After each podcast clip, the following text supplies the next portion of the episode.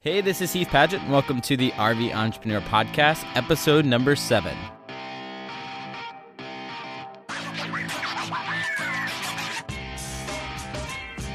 Thank you so much for tuning in today. If this is your first time joining us, the RV Entrepreneur is a weekly podcast where I interview nomadic entrepreneurs who live full time in RVs, travel the country, and run their business from the road. I started this show to be a resource for anyone who is trying to figure out how to become location independent or just make the transition into full time travel. While every person I interview just so happens to live in an RV, just like myself, the majority of what we discuss is how they started their business and made the transition from living in a house or apartment to traveling full time. Uh, we talk about why they decided to live, work, and travel in an RV and what advice they would give for anyone who is trying to create an income that allows them to work from anywhere. On today's episode, I sat down to talk with Paul Kortman, who is currently traveling in an RV with his family in Mexico, Baja, Mexico to be specific. Paul has been running a digital marketing agency for the past five years with a few contract employees. And in this episode, he shares some really great advice on what success in this lifestyle looks like for him and his family, and also what he believes is the easiest location independent stream to get started with if you're just starting to think about uh, transitioning into full time travel. But before we get into the show, I just want to be upfront and say that we had a little bit of connectivity issues at the beginning and a couple times throughout this episode. It's not the first time and definitely won't be the last, and it's definitely not enough that you lose track of the conversation or the content of what we're talking about or anything like that. But if you're somebody who's really extremely bothered and sensitive by a few connection issues, I would definitely suggest not listening to this episode. I think Paul has some really great wisdom, and I absolutely love how this episode played out. But I just want to be straight up with you so you don't get halfway into the show and you're really ticked off at me because um, I told you how awesome of a show it was, and we got we broke up a couple times. I did my best to edit it out. But that being said, I would suggest giving it a try anyway because there's a lot of really valuable content in here. Uh, so just don't get upset uh, if you hear the mechanicy voice a couple times when you hear that the connection is low. It's a really great interview. So let's get into it. All right, I am here with Paul Kortman. Paul is traveling around with his family of six. Right now, they are in Baja, Mexico, and you guys have been traveling around the country for the past two years, actually internationally, now that you're in Mexico, in your RV, running your digital marketing business. And this is actually take number two for those who you are listening. I've mentioned in previous episodes we've had issues with Wi Fi. This has been a little bit hardcore. This is our first international call, but that's just part of it, right? Yeah, it's well, hi everybody, and it is kind of part of the gig, you know, when when internet is something you live on and live by, yet you're moving, things come and go, and you you roll with it.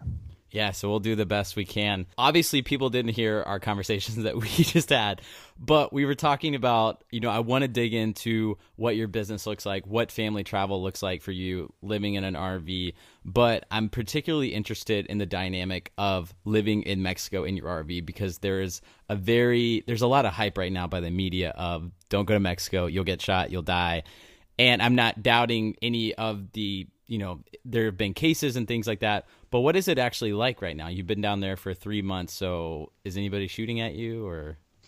No and we haven't seen a gun yet. Um, it's you know in full honesty like the baja peninsula of mexico which is where we spent our first three months in mexico is really tame.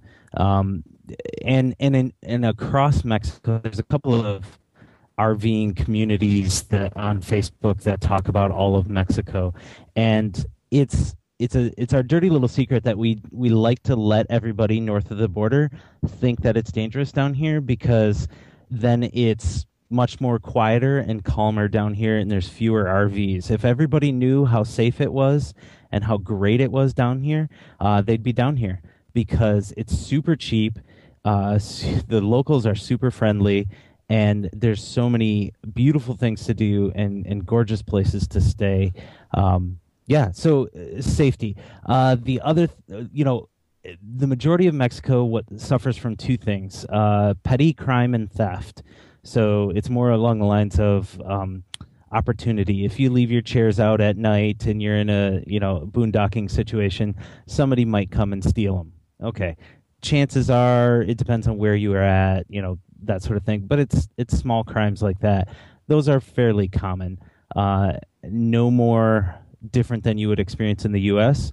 The closer you are to a city, you're going to suffer through crimes like that. Um, the further you are out in the woods, you might not. But then on the other hand, if you're too far away and too secluded, you are vulnerable again. Uh, and that same thing holds true here in Mexico. The what we find is staying just on the outskirts of a town, walking or, or a short drive distance where there are some other people around, just so you're not alone to be taken advantage of. Um, and then the other thing is in Mexico, just don't drive at night. Uh, everything that we've heard that has happened where people have been injured or lives lost or any dangerous situation always happens at night. And um, and so it's just a, a pure and simple fact, and this is true for like all of Africa, for all of Mexico, Central America, South America. You just don't go out at night uh, if you want to remain safe. And so, um, yeah, we follow the, that simple rule, and then also realize that stuff is just stuff, and lives are more important. Um, and and everybody stays safe. The last tourists who were whose lives were taken in Mexico. It's been a number of years, but then one just happened. I want to say three months ago, just before we got into Mexico, and uh, they did two things wrong. One, they drove at night, uh, and two, when the the robbers were trying to steal their stuff, they refused and fought back, and so the robbers shot them. And it's like, you know, you'd think, wow, that's stupid. That never happened in the states, but it does. It's just not news across the U.S. because crime is so high in the U.S. But you know, we don't. Let's not focus in on that. It is safe here. It's gorgeous. There are thousands of RVers today on the Baja Peninsula. Um, some are in caravans. Uh, I've seen a caravan of 20 RVs, but the majority of them are uh, solo, just driving like you would across the U.S. I wonder if that there's a dynamic of safety associated with having a big caravan. The reality is people are here without caravans and doing just fine. It's actually, uh, you know, if you want to look at it, we drive a 37 foot Class A motorhome. Uh, it's an older one, so it doesn't look like money, but it, it, you know, it's huge and we stick out like a sore thumb. Now throw a couple of fifth wheels behind it and a couple more Class A's in front of it, you're going to stick out more than you would before. So there's some safety to be considered, but it's also um, just more along the lines of you draw a lot of attention when you come in with a big caravan like that. Yeah, that makes a lot of sense. I think about how Alyssa and I have been traveling around the country with our, you know, for the past few years, we were kind of in this Breaking Bad looking RV that was 21 years old, and it literally kind of people mistakenly thought it looked like the RV off Breaking Bad and we just we just recently went up to this Winnebago, uh, you know, 2016 rig because we decided we like the lifestyle, and it's weird because you know people just look at you differently. I you know we got kicked not kicked out of, but we weren't allowed to stay in several RV parks because of the fact that our rig was so old. They're like, who are these sketchy people, you know, rolling up here? And anyway, I don't want to get boggled down. That's awesome. but yeah, that's crazy about Mexico. That's really cool that you guys are there, and I, you know, I hope you stay safe. And I don't want to, you know, start this episode off on a, completely down note, but that's really cool. You know, that's that's insightful. So you guys left, sold your house and everything, and in around February of 2014, uh, two years ago.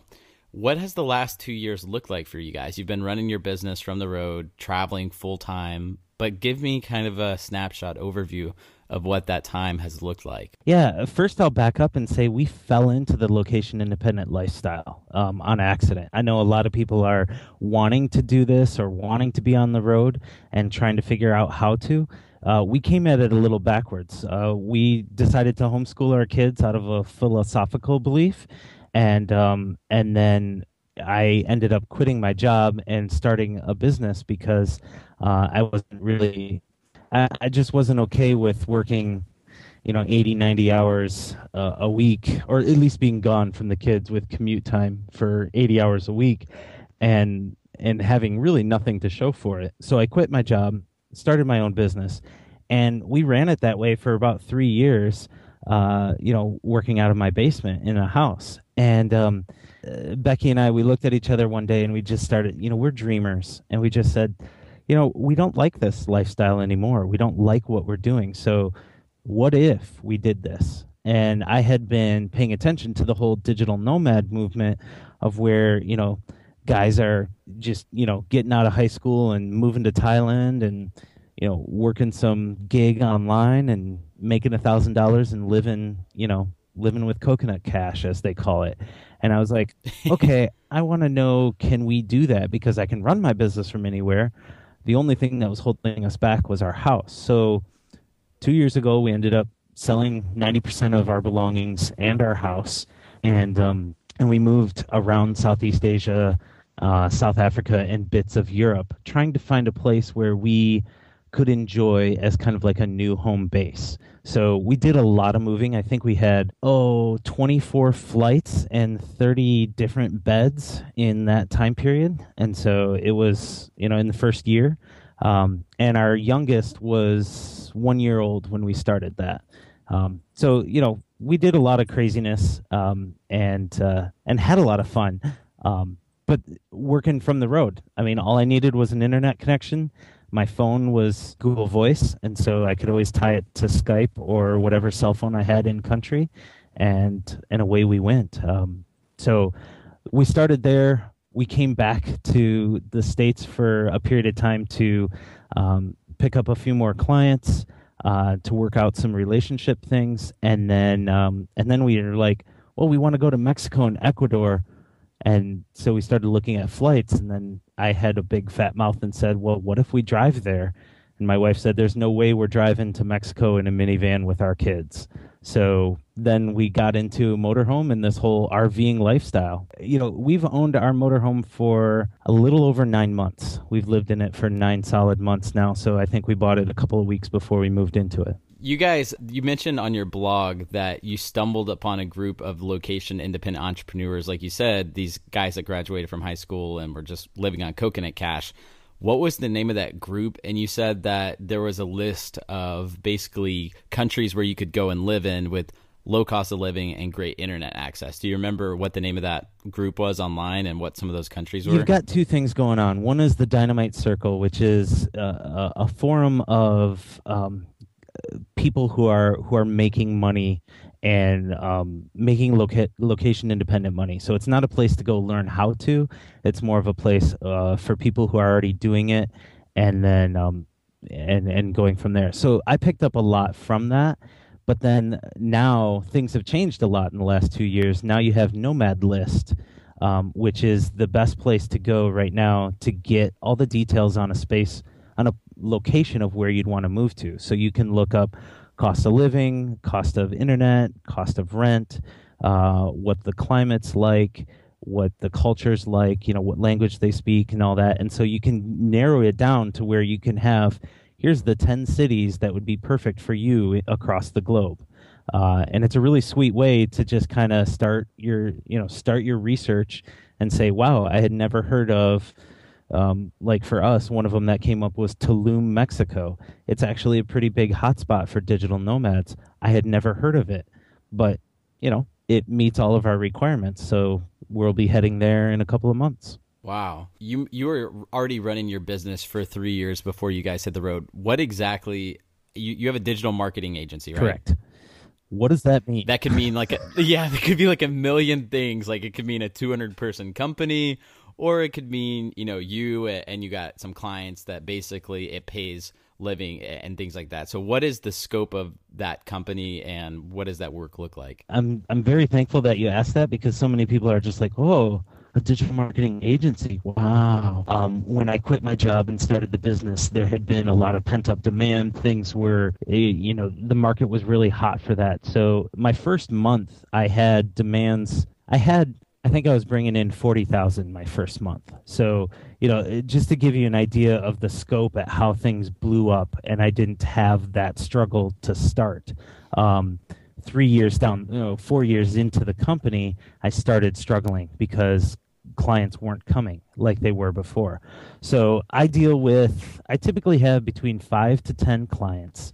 Uh, and they pay um, they pay four to mostly four figures. I've had a couple of clients at five figures a month, and they, um, yeah, and then we do. So I have a staff of location independent consultants.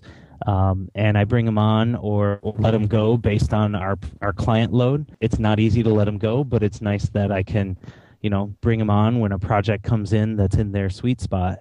And um, so for that reason, like I'll work with different people every day, and um, it just depends on the project that we have going at that time. Yeah, that makes sense. So, what exactly, what kind of work do you guys do with clients? Just about anything. I mean, a lot of our work is strategy and helping them enter the marketplace, but we'll do conversion optimization. Uh, we'll run ads online for them. We'll create content. Uh, obviously, lately it's been a lot of content creation. Um, but then we do SEO audits and then manage sites for clients to be able to make sure that they rank better, uh, get the right traffic, and then convert that traffic into whatever their metric is. An example is the University of Notre Dame came to us and said, Hey, we've got this new program. It's a one year MBA for STEM students, uh, STEM being science, technology, engineering, and math. And um, we want them to get their MBA through this program um, but they're you know it's it's hard to find these students. So we we use social media, we use search, we used uh, paid advertising and content to be able to bring in uh, those desired students, and then we tweak their website to be able to get better conversions and uh, increase their program. They had they were hoping to get 25 students, and uh, in our third year, they had a waiting list of 40 accepted students. So, um, yeah, it's just that's kind of the programs that we work with of trying to do everything we can online to be able to bring um, whatever success we can to to the right client. Uh, you know, we deal with medium to large companies. I mean, I, I'm not. I have a lot of people that come to me and they're like, "Hey, I just built this wooden widget can you help me market it? It's like, well, I can, but I'm pretty expensive. The tactics we do, the staff we use, um, we're not cheap. And for that reason, we get to give high quality and high attention to our five or six clients, um, you know, depending on what month it is and, and how things are going. So um, that's the focus of how I run my business. And how did you get into that? Like, what were you? What was your background before you started your company? I'm a certified nerd. I have a pocket protector, and I. Is there some? Is there some website that you went to to get certified as a nerd? No, no. Actually, I just, um, you know, I had a friend when I was, you know, in elementary. I think I had a friend who said, "Hey, you're interested in learning about computers?" And I said, "Yeah." And so. I learned on the job. I volunteered for a couple of, for a year, and then he hired me, and uh, worked my way up into the system, and um, yeah, so I was I was running. I don't know, 2,500 servers and stuff sitting in an IT room, um, you know, never seeing the light of day. And, uh, and then I took different jobs and ended up working for an advertising agency and had learned a little bit about SEO and social media and paid advertising and uh, was telling the web developers they were doing it wrong and they said, "Fine, thanks for opening your big fat mouth. Why don't you take it over?" And so I did. And long story short, within four years of me saying that, I had built uh, a department within this agency for digital marketing, and um, yeah, we were really successful there. So the problem was uh, expectations at that agency. You had to be 100% billable for 40 hours, and so that means you have to work 50 or 60 plus they wouldn't let me telecommute so it just started adding up and it was like wait i've got 14 clients here and the amount that they're paying is way more than what they should be paying. So i was able to you know step out find some clients give them a steal of a deal. Uh, they were getting better quality better service for half price. And um, yeah built a book of business based on that. Wow that's really cool. I mean i feel like that's probably the safest transition that you can make when going into full time travel. You're the second father and husband I've talked to who travels full time with their kids, and both of them was almost the exact same scenario. They transitioned out of their their company and to working at home, basically doing the same type of craft. Their kids were homeschooled, and so there's just this naturally easy transition. So there's something about that dynamic. There's there's more risk when there's more mouths to feed, um, and and so like for me to be able to just jump out and not have a job and not have income is terrifying.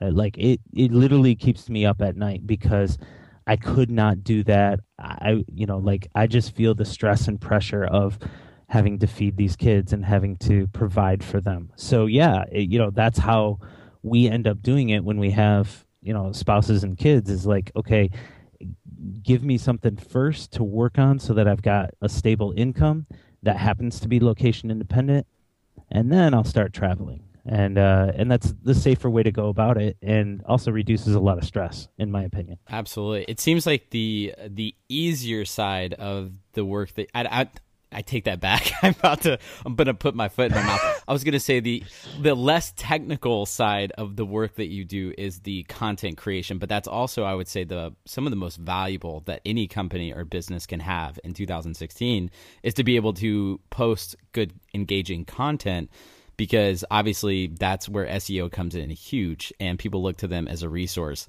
So if somebody was listening to this and they were they're a writer or somebody who can write good copy, what would you say to them uh, if they were interested in trying to build up some type of clientele business to take on the road? Because that was that was actually our first inclination before we got started on our journey in traveling around the country doing hourly America was that we were going to start up some type of you know social media marketing or blogging or you know content development for, for different businesses and even brought on a couple clients before we decided, hey, you know what, this hourly America sounds way more fun and we found a sponsor, so we're gonna just do that. But what would you say for somebody who's interested in building up some kind of business like that? How would you go about getting clients and things like that? And by the way, I'm so glad that you guys found stumbled upon and made success with Hourly America because having another social media content generating company is just not worth it.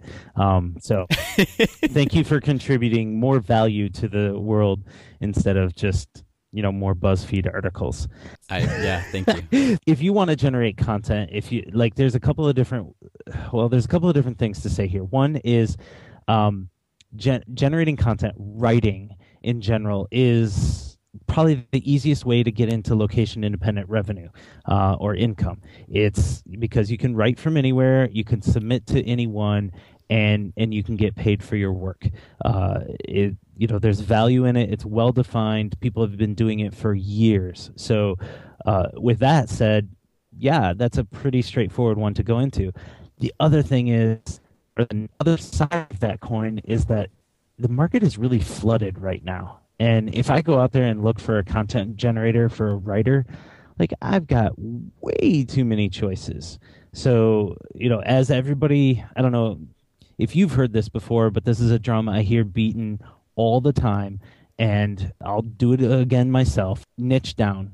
Find something like. I knew you were to Yeah, it's predictable, isn't it? Like, you got to be the content generator for dentists in Florida you know, like or something like that. Like just like super niche where you can define here's the 700 people I'm going after because they're my target audience and I'm going to serve them, um, you know, or whatever it is.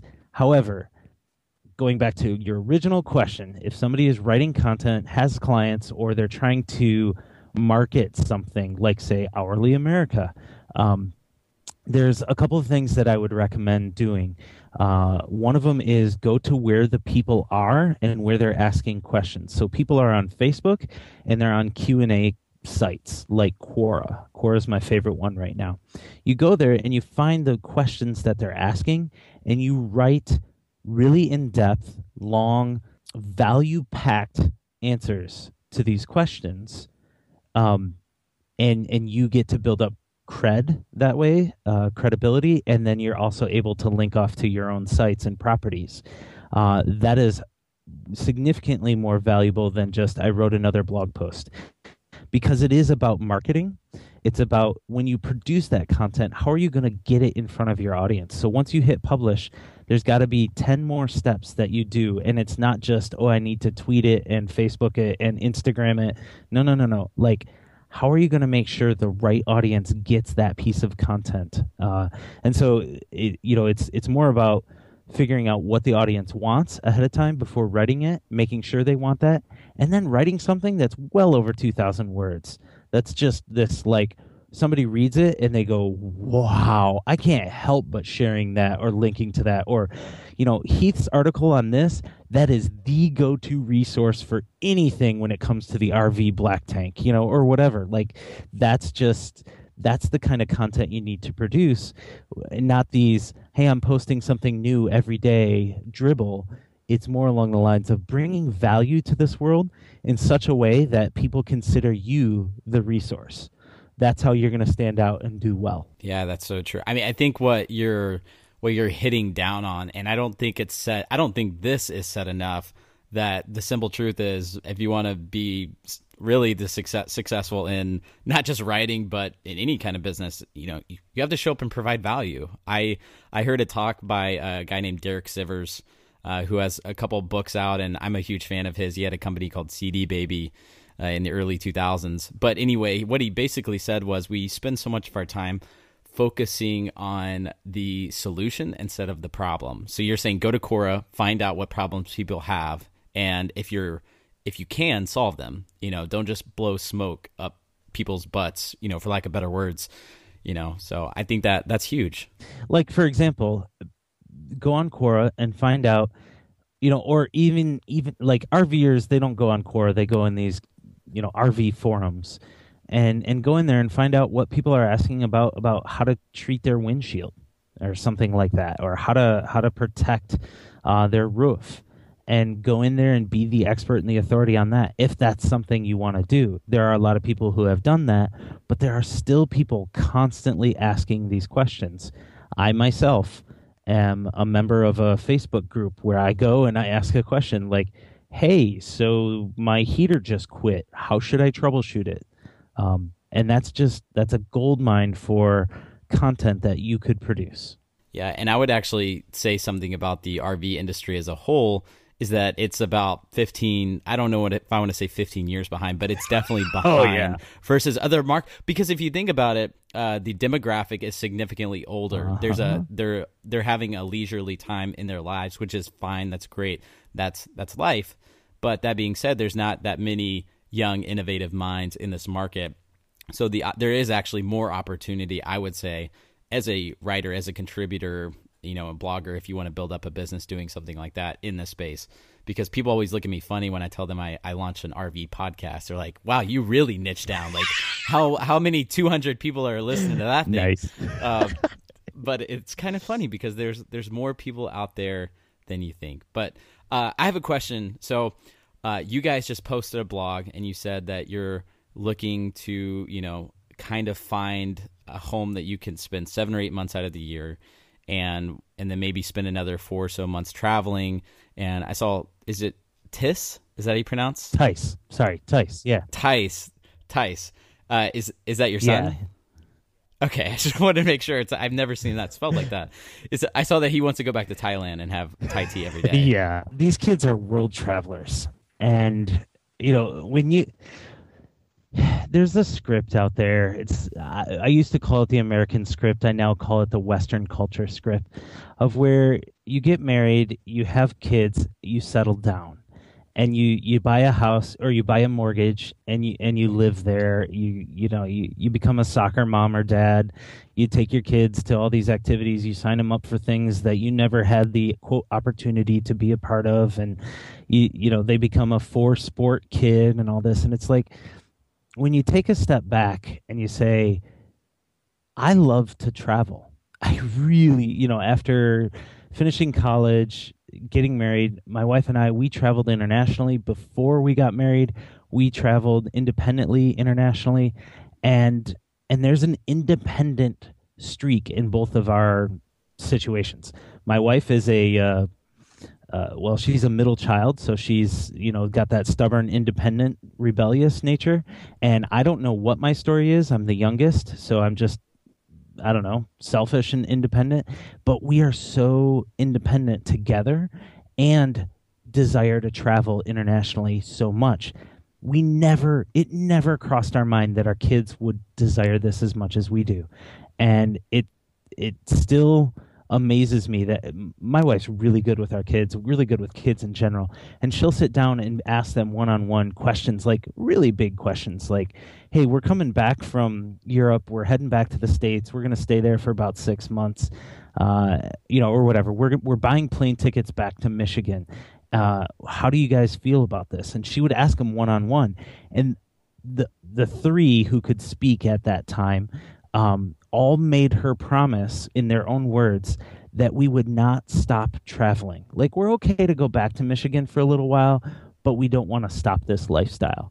And it's like you just realize, wait a minute, these guys have it in their DNA. They want to be travelers. They want to live this lifestyle. And I, I saw it in a forum yesterday. Uh, a parent was joking about this, saying, "Do it before they turn teenagers and they can form their own opinions." Um, and I had a good chuckle about that. But our kids really enjoy this. So yeah, when it comes to Tice, he wants to he wants to go back to Thailand. He really loved it there. The problem is he suffers from heat stroke, and so the tropics are just a little bit too much for him, and we have to really, really watch him. Even here in Mexico, in the winter when it's you know mid 70s to mid 80s every day um, we have to watch him and make sure that he's not doing the wrong thing uh, because you know he's passed out in my hands before. So you know, like you know, he loves it there, but it's probably not the best thing for him until he becomes more self-aware and can realize, hey, I'm sitting in the sun and I'm running like a five-year-old. Maybe I should cool off and settle down just a little bit. So, you know, there's there's all these dynamics that come into play when you have kids. But uh, if I could say anything to anybody who's out there, who, whether you're in an RV or not, uh, consider traveling internationally with your kids. Uh, it opens their eyes up to a whole lot more instead of the closed closed mindedness that it develops in any country. So, like I've talked to Australians and and British and Dutch and you know Germans, and they're all like, "Hey, the people in my hometown, the people in my country, they're all closed minded."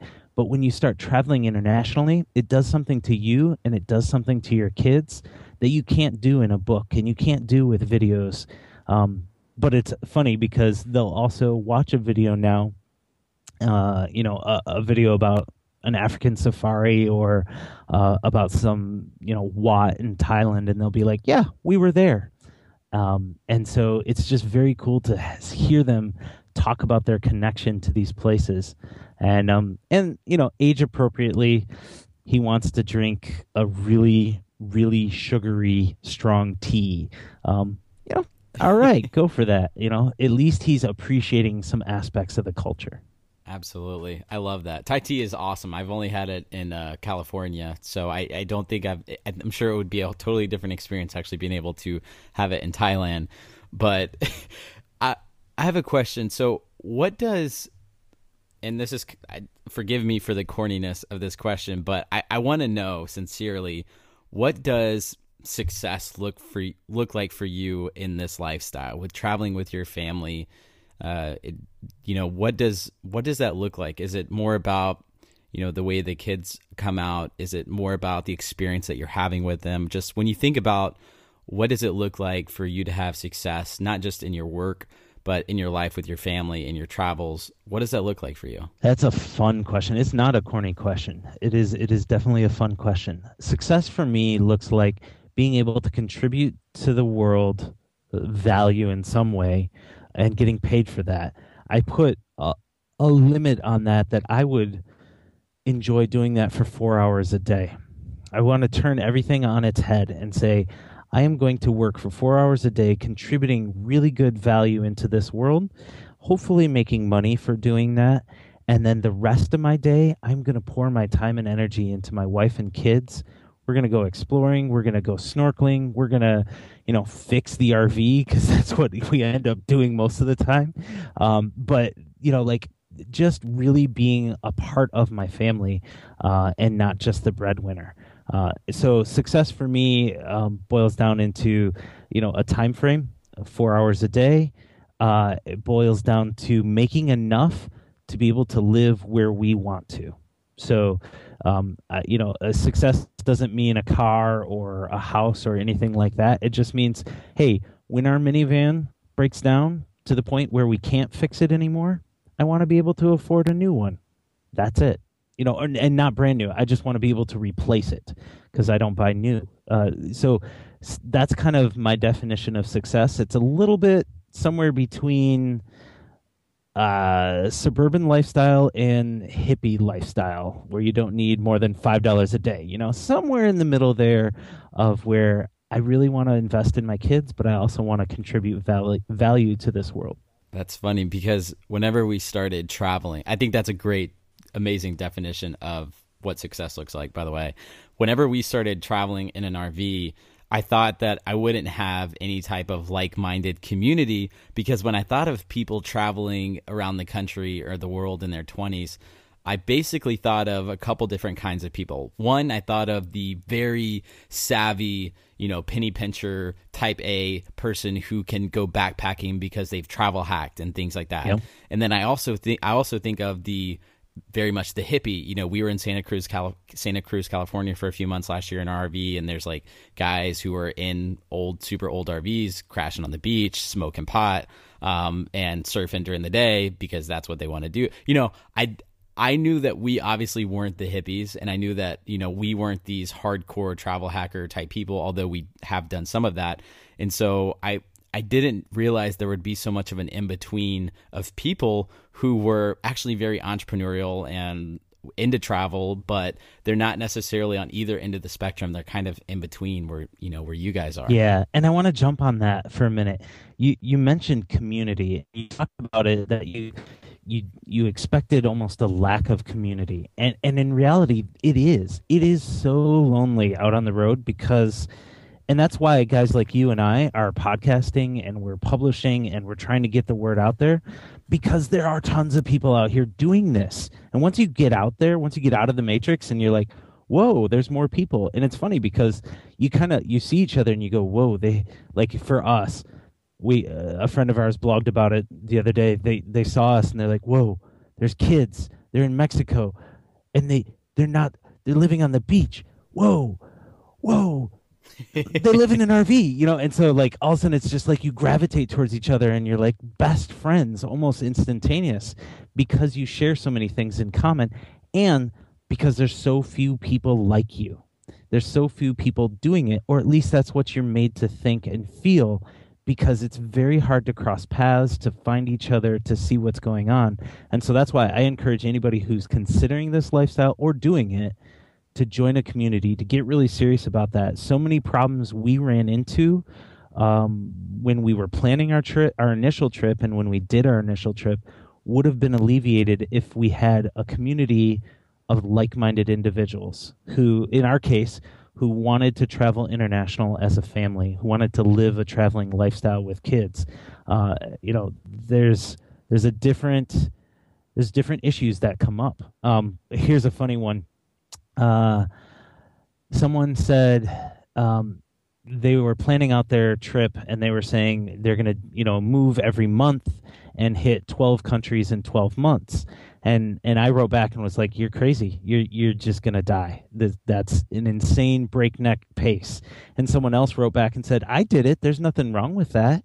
And then she followed up and said, "Oh, but our kids took the year off school and my husband didn't have to work for the entire year." And I was like, "Well, see, right there. Like it's a completely different experience when you're talking about somebody who, you know, penny pinched and can backpack for a year because they don't have to make any money." To somebody who is living location independent, but they actually have to work and they have to have internet. And that's two totally very different things. Same thing when you're dealing with kids. Somebody who's taking a gap year with kids or somebody who's actually, you know, like, hey, we're schooling our kids on the road. This is their life. Uh, you know, quote unquote, there's no end in sight. We're just going to live and see how it goes. Very different things. But then so many of your Uh, family members and your friends and your community back, quote, home will can't support you because they don't know what you struggle with they they have no experience and our first year out, many of our friends and family would just say, "Well, just come home, and it'll all be better." And it was like that's not the right answer. It wasn't what we wanted to hear, and it wasn't what we needed to hear. So you know that's why we end up starting communities and, and are are trying to you know help everybody to say, hey, there are other people like you. You're not alone. You can be cross or anti, not anti. You can be different, but be different together and um, so yeah, if you're if you're listening and you're feeling that way, you got to join something. Yeah, absolutely. It's it's like we're you know when we're in one place and we're doing the typical uh, American thing, I guess you could say. You know, I was working in a startup in Austin, just like a lot of my friends were, and I was you know going out on the weekends, going to Top Golf, spending lots of money on entertainment. It's crazy to look at our budget back then versus now, but that's a whole nother thing. yep. But the whole point is that there's this whole nother world out there, and you might see it in passing in a BuzzFeed article or something about how this guy lives remote and travels all the time. But but you know exactly what you said, and I'm probably just reiterating it, but I think that's okay because it needs to be said again. It's just the fact that once you get you step out of that normal lifestyle into you know this nomadic traveling thing you meet all these other people who are doing it and you get connected and you realize hey this isn't crazy and it could be sustainable if i want to you know i've noticed within a lot of people who go into the rv lifestyle specifically they there ends up being kind of this two to four year turnover it seems for a lot of families and, and, just even couples who are traveling that they do it for a few years and they you know they do it full time but then they kind of go into this part time thing which i think is just natural. You know we we desire community and, and things like that but even while you are traveling you totally can find that. Yeah. Yeah and i think i think there's two things to that that time frame um, one is the lack of community, the lack of support, and two, we're still we're still cutting edge and breaking the mold of um, what it means to settle down. So you know, like like for you and your wife, there has got to be copious amounts of pressure for you guys to have kids. It's part of our culture. Like, oh, you guys have been married a year now. Great. When are you gonna pop a kid out? You know, and every other day, right? And then the the second question, because you guys have chosen this RVing craziness, and now you're podcasting about it. I mean, come on, when is that fad going to be over, and you'll buy a house like everybody else? So there's that pressure that is just on you every day. And if you have nobody else coming from the other side of saying, "Hey, you're okay. You can live this. You don't have to have kids, or you can live this life, and you can be in an RV for the rest of your life, and you won't be on Breaking Bad, and you're fine."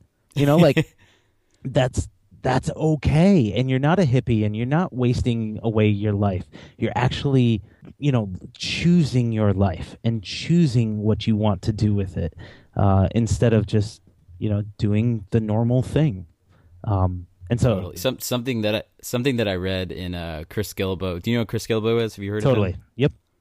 Yeah. So something I read in Chris's last book uh, the happiness of pursuit was he chris says for those of you who aren't listening he's wrote several books. One is called the $100 startup the art of nonconformity and he had one last year called the happiness of pursuit. And basically for several years i think 10 chris traveled to every country in the world by the time he was 35 and so this guy is like the king of travel and he said that one thing that was always a letdown, especially when he was earlier on in his travels and later on he kind of embraced, was this idea of whenever he talked to people about his trips and his adventures, and you got to imagine a hundred and I think, ah, gosh, I always forget how many 130 something countries in the world. It's changing sometimes, yep. but you know they would always they would always say, "How was your trip?" And you know there was like one sentence, and how can you possibly wrap up 10 years of travel to every country in the world in something, you know, like people's eyes start glazing over. And it's the same thing for us, and I'm sure the same thing for you and anybody who travels for an extended period of time is that whenever you get back home, quote unquote, if you go back, you know, when you're talking to your old friends, there's a sense of being misunderstood. And so that community comes into part there as well. If you have people who can understand and relate, because you're talking to people trying to explain to them how cool it is. You know, you're on Baja, you're you're in the Baja Peninsula in Mexico, working from the beach, uh, but people just they don't get it. Yeah, I had I had a lot of fun with that because the other thing is, you know, people live elements of our lifestyle when they go on vacation. So, for example, like they're going to go camping this weekend, so they get out their RV and they go to the campground and they, you know, have s'mores every night, and that's you know, oh yeah, we RV too, yeah, no big deal. And then they envision that that's what you do when when you live in an RV is that you you know you basically play board games and you go to the campground pool and you you know have a campfire every night, roast hot dogs and have s'mores. And it's like the same thing is true for those of us who are doing the international thing. Um, you know, before we had the RV, they they were just env- envisioning us on a beach in the Philippines where we just sat around and drank, you know, adult drinks all day, and it was like, well, no, you know, we work, and so we had we had a funny story of where we got access to a timeshare uh, resort here in in Mexico uh, in Cabo San Lucas, and we spent three days there. Met some really great friends, uh, but the kids were just able to chill out at the pool. We still went home to our RV every night, um, but we had access to the pool, and it was a it was a treat for the kids. But here I am whipping out my laptop and working, and all the other dads are looking at me. This is their one week of vacation a year, and they're like, I can't believe that guy. He's working on his vacation. What's up with that? And it's like, no, I'm not on vacation. This is a completely different lifestyle of where, you know, we're working. We get to enjoy totally different experiences or some similar experiences, but it's not a vacation where we're cramming everything in as often as possible. So, like today, um, uh, you know, I had considered, hey, I kind of want to go snorkeling today. Um, yeah, you know, I'll go tomorrow. And I will. I'll, I'll actually go tomorrow instead of today. And that's a choice I can make because I'm not on vacation. I'm going to be here for a couple of weeks. So, you know, I get to choose how do the waves look? Is it the right day? Do I have more work? And I get to balance all that. And um, the same thing's true when you're RVing, you know, like in the States. You're in Austin, you want to go see the bats coming out over Congress Bridge. And it's like, well, do I want to go tonight or do I want to go tomorrow night? Well, if you're only there for a week, you better go tonight. But if you're there for a month, eh, you can go tomorrow night if you're too tired today. And uh, so, yeah, that's just another perk and difference in this lifestyle of, you know, we're not just on vacation. Absolutely, I love it. Well, I want to I want to start wrapping up, Paul, but I want to do a little uh, Q and A before you go. So, right now, what do you guys, what are y'all using for internet? Does Verizon and things like that work down in Mexico, or what are you using for? Yeah, it's the funniest thing. Verizon is fantastic in the states, and so we were using a, a MiFi jetpack that we got unlimited data on while we were in the states. And um, how did you do that? Uh, eBay. You can go to eBay and you can find somebody who's quote unquote renting one to you. They're not actually transferring their plan. They'll rent you an uh, access to their plan for around 150 bucks a month.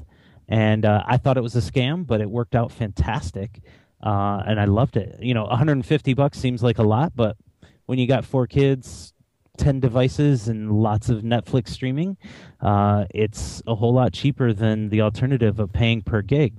So that's what we did when we were in the well, states we'll take that conversation offline because I want to know more about that. Definitely. Uh, we might even put a link in the show notes, but. Uh, yeah, absolutely. Um, and then in Mexico, and in fact, this is completely different this year than it was last year. T-Mobile and Google Fi have have blown the market off of this more so on T-Mobile side, but Google Fi project you can um, get a SIM card in the U.S have your Google Voice connected to it. You have to have a Nexus phone, but then you it's ten dollars per ten gigs. And so no matter how many you use, you know it's a flat rate. This is what you're going to pay, and you're good. And it works in 140 countries. It works here in Mexico. It's fantastic. Um, however, T-Mobile does a very similar thing. You pay for your access in the U.S. You get unlimited data at whatever speeds you can get in those 140 countries or 128 countries or whatever it is. So all the countries we're looking to go to over the next two years, um, all but Belize are covered by T-Mobile's plan. And and I thought this is way too good to be true. This you know like I was trying to read the fine print, I couldn't get a straight answer. Talked to a bunch of people that were in Mexico and couldn't get you know a real good answer. When I got here, I figured it out they are T-Mobile is partnered with the the quote unquote the Verizon of Mexico. It's called Telcel. They're the biggest, best uh, coverage in in um, in Mexico. And if I can get Telcel coverage, I have unlimited data. So when I'm in certain large cities, I get LTE and unlimited data. And right here, sitting on the beach, totally boondocking, I've got 3G, unlimited data. So we Netflix and YouTube all we want. And um, yeah, for pretty low rate. That's a lot. That's a luxury. What do you guys have you figured out healthcare while you're traveling? Yeah, we do. So, um, so we're Christians, so we are able to subscribe. Um, the Obamacare stuff uh, has exceptions for a couple of different what are called healthcare sharing plans. So we're in one of those. Um, we can put a link in the show notes if people are interested in that. It is a faith thing, so you have to be tied to a certain religion um, to get into that. However, I would recommend everybody to look at World Nomads. Again, a link in the show notes. It's what we've used for our secondary insurance. It's paid out really well. Uh, also includes emergency evacuation and um, lots of different little perks like uh, $500 replacement on electronics and stuff like that. So, pretty sweet stuff. Awesome. What is uh, y'all's typical monthly budget while y'all are in Mexico boondocking?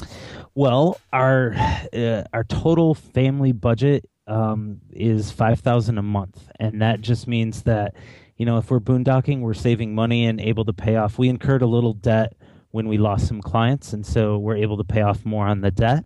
Um, but we pay ourselves a total of five grand a month, and um, and that covers gas is pretty expensive in Mexico. I'm in a gas rig. It's a huge rig, and so I, I get terrible gas mileage. And um, most of our budget goes to that if we're moving, you know, any more than every week. Um, then our budget just gets thrown to gas. But everything else is really cheap. Awesome. And the last question is, what kind? I know you guys mentioned that you mentioned that you guys have a class A. Why did why did y'all choose a class A motorhome? Our whole obviously probably for room, right? Yeah, our whole reason for for getting into a motorhome, I mean, for getting into an RV in general, was just so that we could travel and use the bathroom as we were driving. Um, and so that you know that right there put us into a motorhome, a class C or a class A is what we were looking at, and um, and we just couldn't find the layout in a Class C. It just wasn't big enough and powerful enough. I didn't like the engines in them, and um, and the price for what you get was just crazy. So we went into a Class A.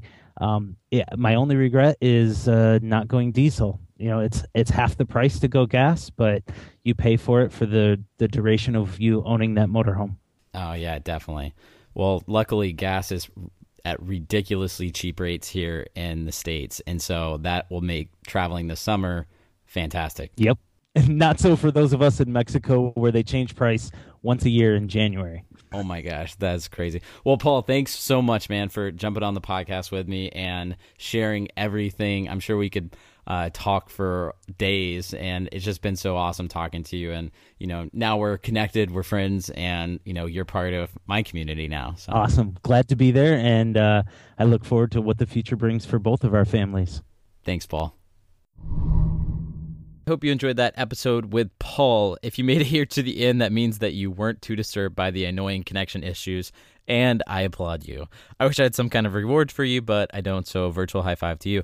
Anyway, Thanks so much for listening, and I hope you've been enjoying the podcast. If you have, then I would love it so much if you would head over to iTunes and leave a review for the show. Those things are like gold uh, for podcasters. So if you know you want other people to be able to find the show and get access to it, then it would be so helpful if you went to iTunes, click on re- ratings and reviews. You have to be signed in, and just leave a review for the show and uh, tell me how you're enjoying it. That would mean so much. Uh, on the next episode of the RV Entrepreneur, I'll be sitting down to talk with Craig and Brianna Felix to talk about how they've been able to start a successful virtual assistance company while traveling full time with their four kids and that'll be next week. I'll see you guys then. Thank you again so much.